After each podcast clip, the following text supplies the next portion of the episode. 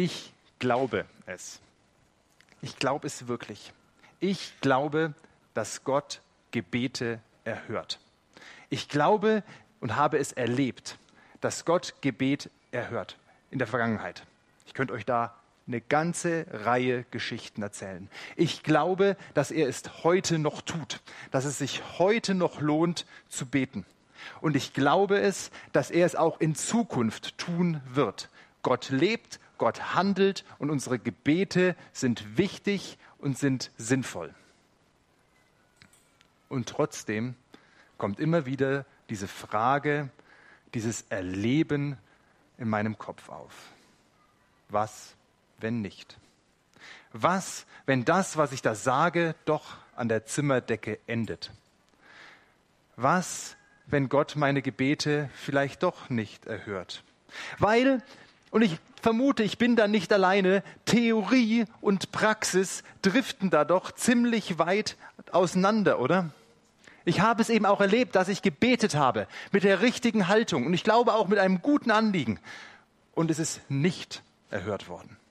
Vor etwas über 15 Jahren ist die Frau eines Brasilien-Missionars im Alter von unter 40 Jahren schwer an Krebs erkrankt. Zwei kleine Kinder unter sechs Jahren. Und endlich hatten sie gerade einen Fuß, einen Fuß in der Tür zu diesem unerreichten Volksstamm, sie, den sie mit dem Evangelium erreichen wollten. Und es war klar, wenn sie stirbt, dann ist diese Arbeit vorbei.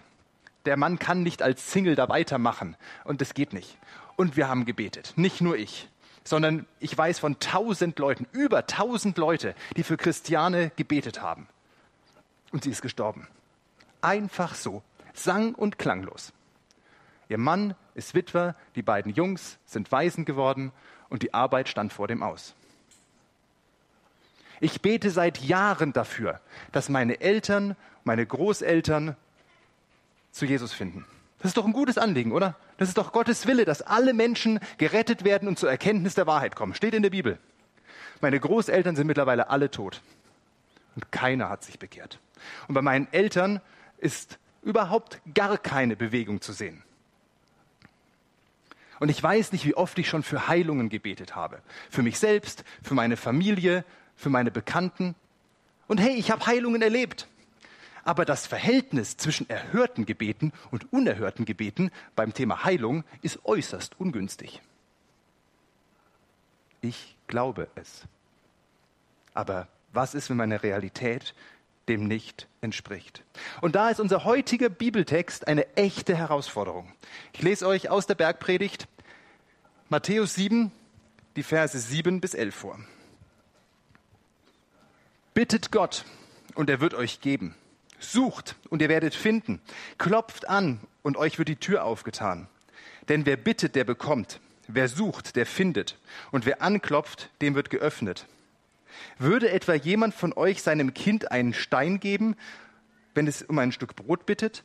Oder eine Schlange, wenn es um einen Fisch bittet? Trotz all eurer Bosheit wisst ihr Menschen doch, was gut für eure Kinder ist und gebt es ihnen wie viel mehr wird euer Vater im Himmel denen Gutes schenken, die ihn darum bitten. Manchmal, manchmal trifft dieser Text unsere Lebensrealität. Und das ist wunderschön. Wir bitten und uns wird gegeben. Gott handelt nach seinem Wort. Halleluja. Aber manchmal tut er es eben nicht. Da beten wir und es passiert nichts. Habe ich gerade genug Beispiele erzählt. Und dann, dann macht das uns richtig Not. Wir schließen heute unsere Predigtreihe zum Thema Gebet als Rastplatz des Lebens ab. Wir haben uns insgesamt mit heute vier Arten des Gebets angeguckt. Von dem Lob über den Dank, das Sündenbekenntnis. Und heute, heute kommen wir zu unserem Heimspiel, zum Thema Bitten. Ja, also ich kenne keinen Christen, der ein Problem mit dem Thema Bitten hat. Der sagt, oh, ich bete ja gerne und viel, aber das Bitten, das vergesse ich vor lauter Dank und Lob immer. Also das Bitten fällt immer hinten runter. Kenne ich keinen. Ja, das Thema heute, wie Gebet, wie Bitten uns Kraft gibt, das sollte doch überhaupt kein Problem sein. Um es uns nicht ganz so leicht zu machen, haben wir einen Text herausgesucht, der uns hier etwas mehr herausfordert. Ihr habt ihn gerade schon gehört. Wie kann das gehen, dass Realität und Text zusammenkommen und uns Thema, dieses Thema Bitten mehr Kraft als Krafträuber ist. Ich möchte gemeinsam mit euch schauen, wie wir diese widerstreitenden Gefühle und Erfahrungen beim Thema Gebet übereinkriegen. Und anfangen möchte ich erstmal mit ein paar Hintergrundinfos zum Text, dass wir das, was wir nachher denken, auch richtig gut auf den Text gründen können. Wir sind in der Bergpredigt und den Text, den wir hier heute finden, ist nicht der erste Text der Bergpredigt, wo es ums Thema Gebet geht. Ein Kapitel vorher ist das berühmteste Gebet aller Zeiten, das Vaterunser, das wir nachher auch noch im Gottesdienst ähm, beten. Und da bringt Jesus seinen Jüngern bei, wie sie beten sollen. Welche Worte sollen sie verwenden? Welche Anrede sollen sie verwenden? Darum geht es in unserem Text heute gar nicht.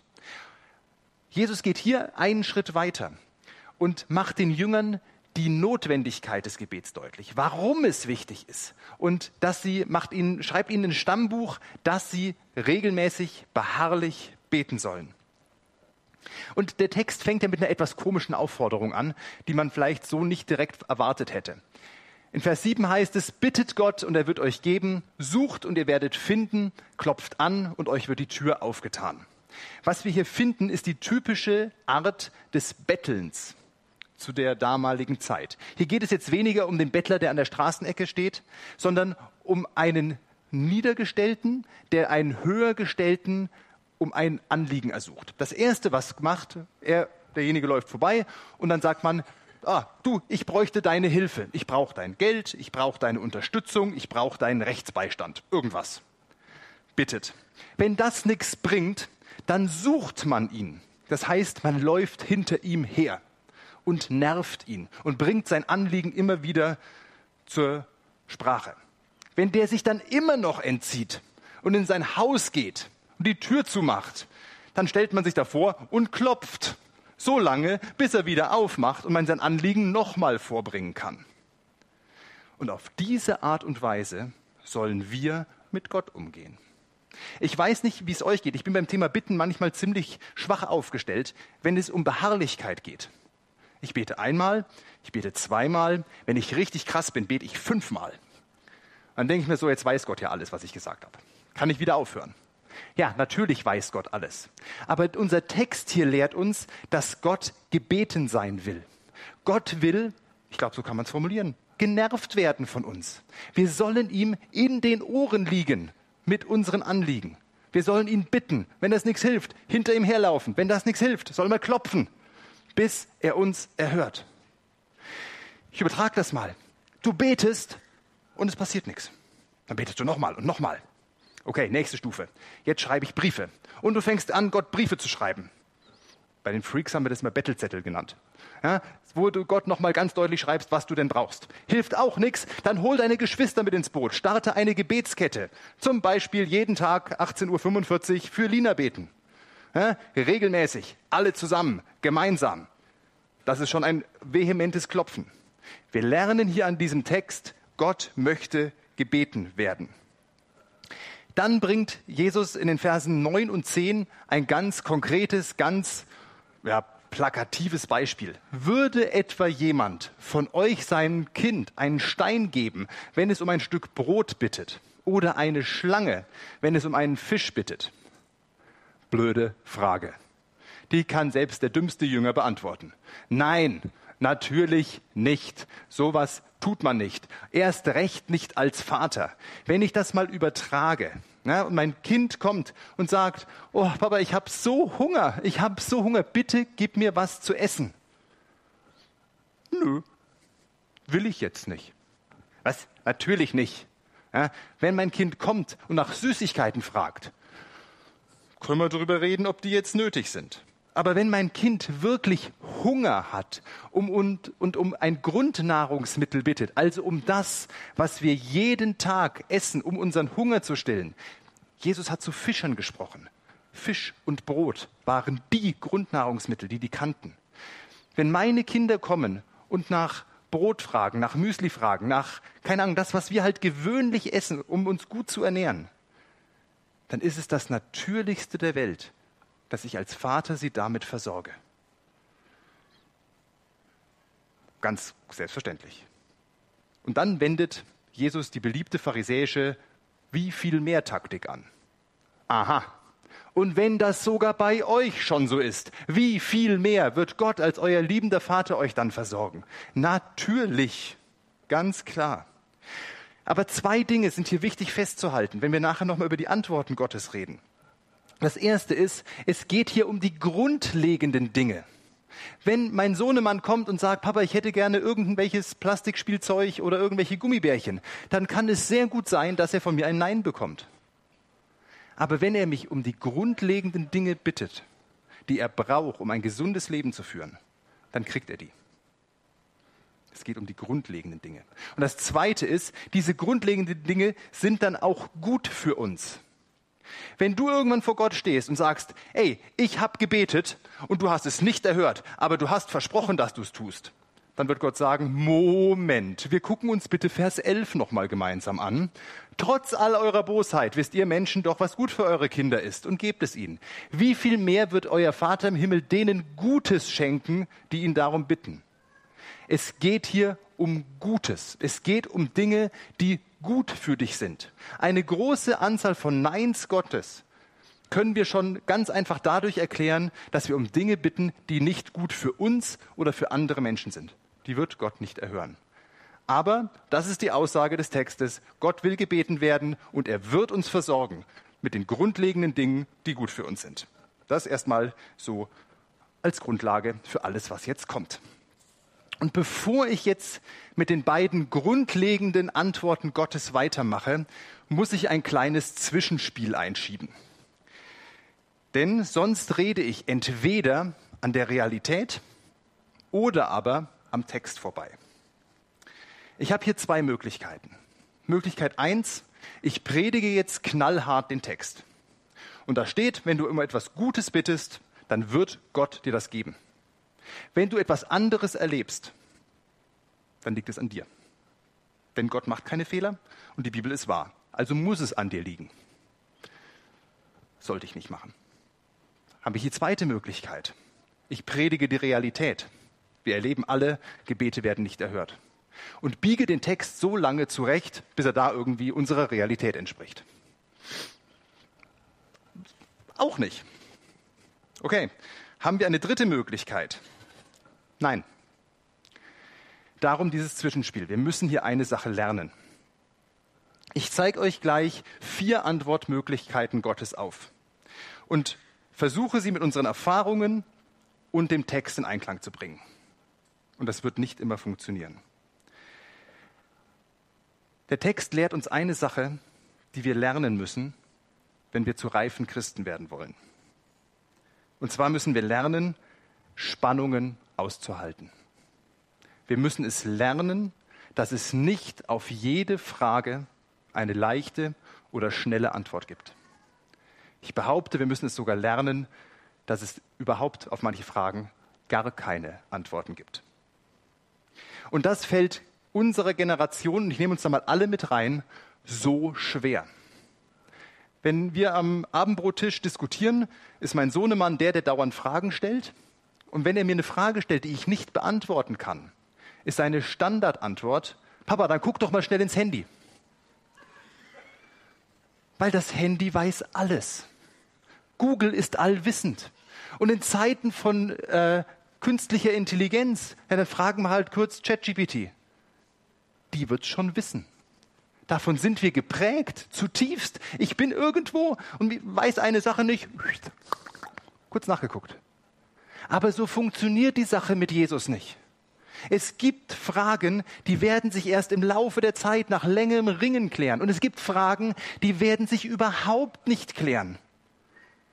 Da müssen wir aushalten, dass Gott sie uns nicht erklärt, denn er ist Gott und wir nicht und er hat das Recht, uns Dinge nicht zu erklären, so hart das klingt. Und dann höre ich manchmal den Satz, ja, im Himmel werden wir dann alle Fragen beantwortet haben. Glaube ich nicht. Ja, wahrscheinlich, wenn wir im Himmel bei Jesus sind, werden wir ganz viele Dinge verstehen, die wir jetzt nicht verstehen. Ja, garantiert. Andere Sachen werden vielleicht überhaupt keine Rolle mehr spielen. Wenn wir Jesus sehen, sind ganz viele Fragen, die ich jetzt habe, vollkommen wurscht. Aber es wird immer noch Fragen geben, die wir nicht beantwortet bekommen. Denn wenn wir im Himmel sind, sind wir nicht auf einmal allwissend, Wir bleiben Geschöpfe und werden nicht zu Göttern. Gott bleibt Gott. Gott bleibt souverän. Und was er uns erklären möchte, das erklärt er uns. Und was er uns nicht erklären möchte, würde er uns nicht erklären. Das ist ekelhaft, oder? Aber ich glaube, es ist ein Zeichen eines reifen Christen, das auszuhalten. Zu sagen, du bist Gott und ich nicht, und ich nehme es vertrauensvoll aus deiner Hand. Ich halte dieses Ringen um die schweren Fragen für elementar wichtig. Wir müssen uns dem stellen. Wir müssen uns diesen Fragen, wo Realität und Bibel auseinanderzudriften scheinen, stellen. Wir müssen uns den Fragen wie die Frage nach dem Leid und so weiter, da müssen wir drum ringen. Das ist wichtig. Aber als reife Christen lernen wir auch Spannung auszuhalten. Und ich glaube, unser Text hier ist ein sehr gutes Lernfeld. Und nach diesem Zwischenspiel bin ich jetzt mal ganz fröhlich und wir gucken uns an, welche Antworten kann Gott uns auf unsere Bitten geben. Und wir fangen an mit dem Ja. Dieses Ja Gottes erscheint in drei verschiedenen Abstufungen. Das erste ist das Schönste, das uneingeschränkte Ja. Ich bete, Gott erhört. Halleluja, freuen, danke, fertig. Das ist eigentlich so ziemlich alles, was dazu zu sagen gibt. Denn das gilt für die kleinen Sachen wie den verlegten Schlüssel den Parkplatz, den man doch auf einmal findet, oder das wie bestellte Wetter zum Gemeindesommerfest. Das gilt auch für die großen Sachen wie eine Heilung, eine Bekehrung, Versöhnung. Ich bitte, Gott tut, Text stimmt, alles super. Können wir gerne mehr von haben, ne? Das zweite ist das Ja, aber anders. Ich weiß nicht, wie das euch geht. Ich habe oft einen genauen Plan im Kopf, wie Gott meine Gebete zu erhören hat. Also, und das sind immer richtig gute Pläne. Wenn Gott sich daran halten würde, das wäre richtig klasse. Oftmals sind diese Ideen anscheinend doch nicht so gut und Gott macht es dann doch anders. Macht uns meistens weniger Not, weil wir ja trotzdem an unser Ziel kommen. Ja, wenn Gott uns anders versorgen will, als wir das gedacht haben, eben doch nicht durch den Lottogewinn, sondern auf andere Art und Weise, dann ist das in Ordnung, wenn das Ergebnis stimmt. Es gibt allerdings eine Unterart davon, die schon ein bisschen anstrengender ist. Nämlich dann, wenn Gott anstatt die Umstände zu verändern, mich verändert. Und wenn man mich verändert, das ist immer anstrengend. Ich mache ein Beispiel. Stellt mir mal vor, du hast einen Nachbarn, so einen, so einen anstrengenden Nachbarn. Das ist so einer, der alles weiß, alles kann und überhaupt der Tollste ist. Also denkt er. Denn im Umkehrschluss heißt das, du kannst nichts, du weißt nichts und du bist nicht der Tollste. Und das sagt er dir auch, dauernd, ständig. Und macht dir mit seiner Meckerei am Gartenzaun, mit seinen Kontrollanrufen und seinen Klingeln und Beschwerden das Leben richtig madig. Und du bittest Gott, die Situation zu verändern. Dass er sich verändert, dass er wegzieht, dass er dass Gott die, die Hecke schneller wachsen lässt, dass du ihn nicht mehr sehen musst oder was weiß ich, egal wie, Hauptsache, er verändert diesen Nachbarn, diese Situation. Und dann fängt Gott an zu handeln und verändert dich. Und du wirst liebevoller, du wirst langmütiger, sanftmütiger, verständnisvoller. Du fängst an, diesen Menschen zu sehen mit Gottes Augen. Du fängst an, für ihn zu beten, ihn zu segnen. Und auf einmal merkst du, dass sich dieser ganze Konflikt überhaupt nicht mehr tangiert, weil du ihn mit Gottes Augen siehst. Die Situation hat sich nicht geändert, aber Gott hat dich verändert. Ja, er hat dein Gebet erhört, aber anders, als du gedacht hast. Ich denke, auch damit können wir alle gut leben. Das dritte Jahr ist das Jahr aber später. Das ist das anstrengendste Jahr, denn das fühlt sich an wie ein Nein. Du bittest um etwas und es passiert nichts. Und ich glaube, das liegt ganz oft daran, dass Gottes Zeitplan oftmals ein ganz anderer ist als unserer. Wir haben eine genaue Vorstellung, wann uns Gott wie mit irgendwelchen Dingen zu versorgen hat. Und wenn er es tut, ist es super. Aber wenn er es nicht tut, fühlt es sich erstmal an, als hätte er Nein zu uns gesagt. Ich möchte euch hier einfach nur eine Geschichte zu erzählen, dass man manchmal wirklich einen langen Atem braucht. Und das ist die Geschichte, die mich in diesem Ding am meisten begeistert. Ich war ja, bevor ich hier in dieser Gemeinde war, im Osten. Und meine Gemeinde hat die Wende ganz böse erwischt was die Miete angeht. Die Gemeinde war schon 40 Jahre in ihren Gemeinderäumen und hat 35 Mark im Monat Miete bezahlt. 1990. 1991 wurde diese Miete auf 750 Mark erhöht. Genau, ihr könnt euch vorstellen, das war das Aus für diese Räume. Innerhalb von wenigen Monaten musste gekündigt werden und neue Räume gesucht werden. In ihrer Verzweiflung hat die Gemeinde einen Brief an die Stadt Freiberg geschickt. Situation geschildert und gesagt, oh, gibt's nicht irgendein Gebäude, eine leergezogene Kindertagesstätte oder sowas, mit ein bisschen Garten, mit ein paar Parkplätzen, vielleicht sogar eine Wohnung für die hauptamtliche Mitarbeiterin, die Diakonisse, das die Gemeinde übernehmen könnte. Und die Stadt hat gar nicht geantwortet. Es kam nie auch nur eine Reaktion auf diesen Brief. Es haben sich dann andere Möglichkeiten aufgetan. Die Gemeinde hat neue Räume bezogen. In so einer kleinen Seitengasse, ein Saal von 40 Quadratmetern, das war schon kuschelig. 15 Jahre später musste die Gemeinde wieder umziehen. Diesmal aus sehr fröhlichen Gründen, ähm, weil wir nämlich gewachsen sind und der Platz einfach nicht mehr gereicht hat. Ein Jahr Suche, mehrere Wunder Gottes später hatten wir dann endlich unser Objekt und dann kam die Mitgliederversammlung, wo wir über dieses Haus abstimmen wollten.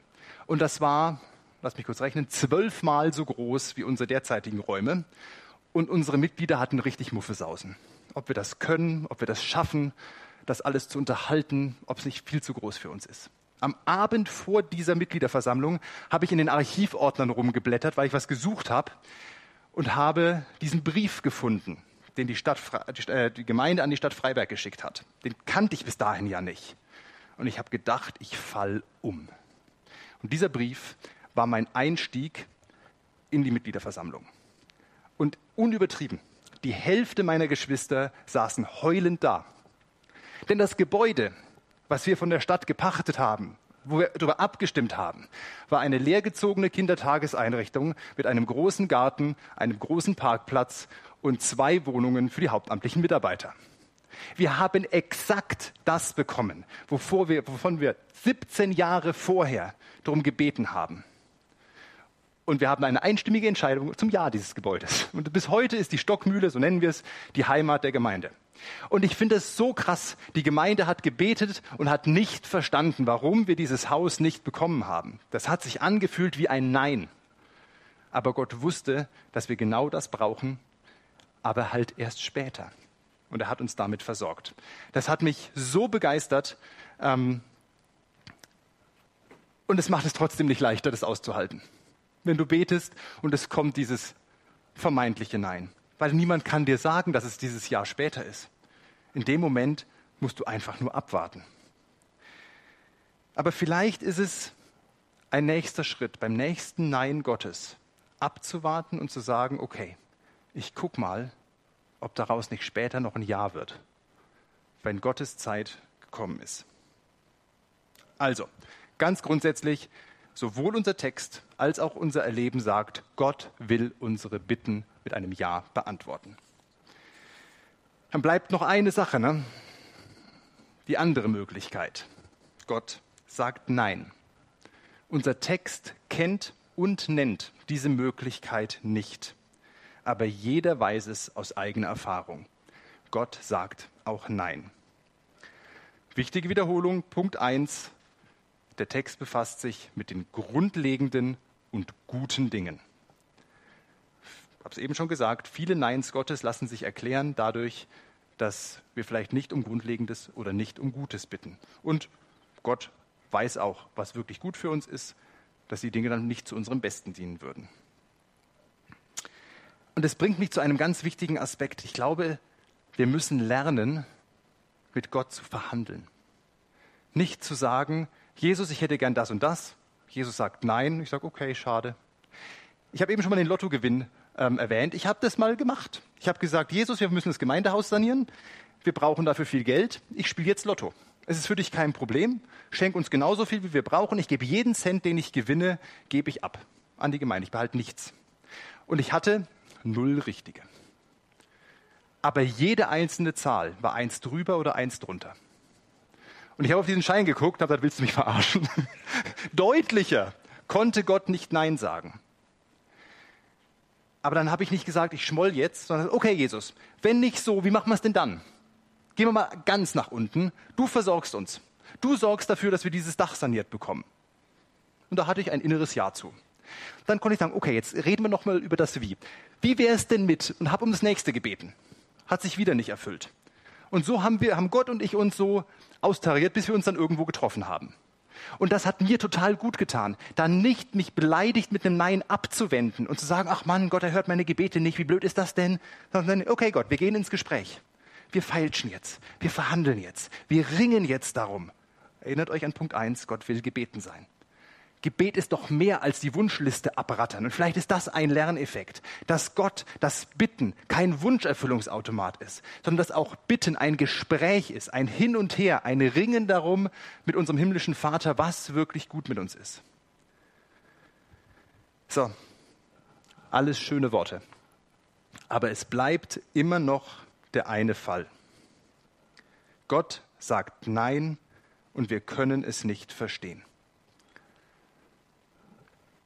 Wir machen alles richtig und Gott tut es nicht. Wenn ich um die Bekehrung von Menschen bitte, für meine Eltern, die ich liebe, finde ich nichts Verkehrtes. Und nach menschlichem Ermessen wird da nichts passieren. Was sind die vielen Paare, die ich kenne, die sich sehnlichst Kinder wünschen und Gott könnte das einfach so machen und sie kriegen keine Kinder? Was ist, wenn Menschen sterben? Und ich rede jetzt hier nicht von 75, 80, 90, 100-Jährigen, sondern ich rede von jungen Menschen, Familienväter, Familienmütter, die noch gebraucht werden. Und Leute beten und Gott tut nichts. Ich kenne eine Familie, die haben innerhalb von zwei Jahren zwei Kinder unter sechs verloren. Eins durch Krankheit und eins durch Unfall. Und beide waren so, dass man noch beten konnte. Und sie sind gestorben. Und da bringen mir die ganzen frommen Standardantworten nichts. Gott weiß besser, was gut für uns ist. Er will dich damit verändern. Es ist vielleicht ein Jahr später. Gott ist ja souverän.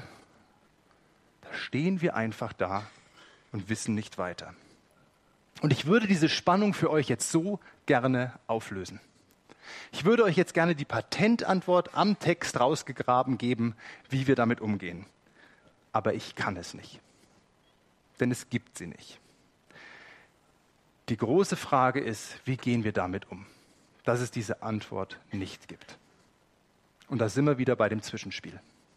Da sind wir wieder da, dass ich sagen muss, wir müssen lernen, dass es nicht immer leichte und schnelle Antworten gibt. Ich habe diesen Predigtschnipsel aufgenommen, probiere ich jetzt immer, wenn ich predige. Am Donnerstag vorher kommt ein Kurzvideo mit so der Kernaussage der Predigt. Und ein Kommentar unter YouTube war, das ist doch ganz einfach, es gibt einfach keinen Gott. Ja, aber das wissen wir besser. Es gibt einen Gott. Und er lebt. Und er regiert. Und er meint es gut mit mir. Und als ein Kind muss ich es lernen zu sagen, du bist Gott und ich bin es nicht. Die Frage ist jetzt, nein, doppelte. Erstens, wollen wir reif werden? Wollen wir diesen Schritt im Glauben gehen und sagen, ich lerne es, dir zu vertrauen, auch wenn ich dich nicht verstehe. Und die zweite Frage ist, wie gehen wir dann damit um? Es ist verständlich, wenn wir uns von Gott abwenden, schimpfen, motzen und in den Rücken zukehren. Oder werfen wir uns in seine Arme. Das kann ganz unterschiedlich aussehen. Ich finde das bei Kindern so faszinierend. Das eine meiner Kinder, wenn das sauer ist auf mich, muss es geknuddelt werden. Sucht meine Nähe, muss merken, Beziehung noch intakt. Das andere Kind verkriecht sich unterm Tisch. Das darf ich nicht angucken, das darf ich nicht anpacken, das muss mich mal ein bisschen anschreien. Und dann kann es wieder kommen. Und ich glaube, so unterschiedliche Typen gibt es dann auch mit Gott. Die einen müssen sich in seine Arme werfen und seine Nähe suchen, im Lobpreis, im Gebet. Und die anderen müssen ihm Psalm 22 entgegenschreien. Mein Gott, mein Gott, warum hast du mich verlassen? Was soll das? Und Gott hält beides aus. Puh. Weiß nicht, wie es euch geht. Aufs Erste fühlt sich diese Predigt für mich weniger wie eine Kraftquelle als mehr als wie ein Krafträuber an. Sollte Gebet, sollte Bitten mich nicht stärken und nicht nur herausfordern?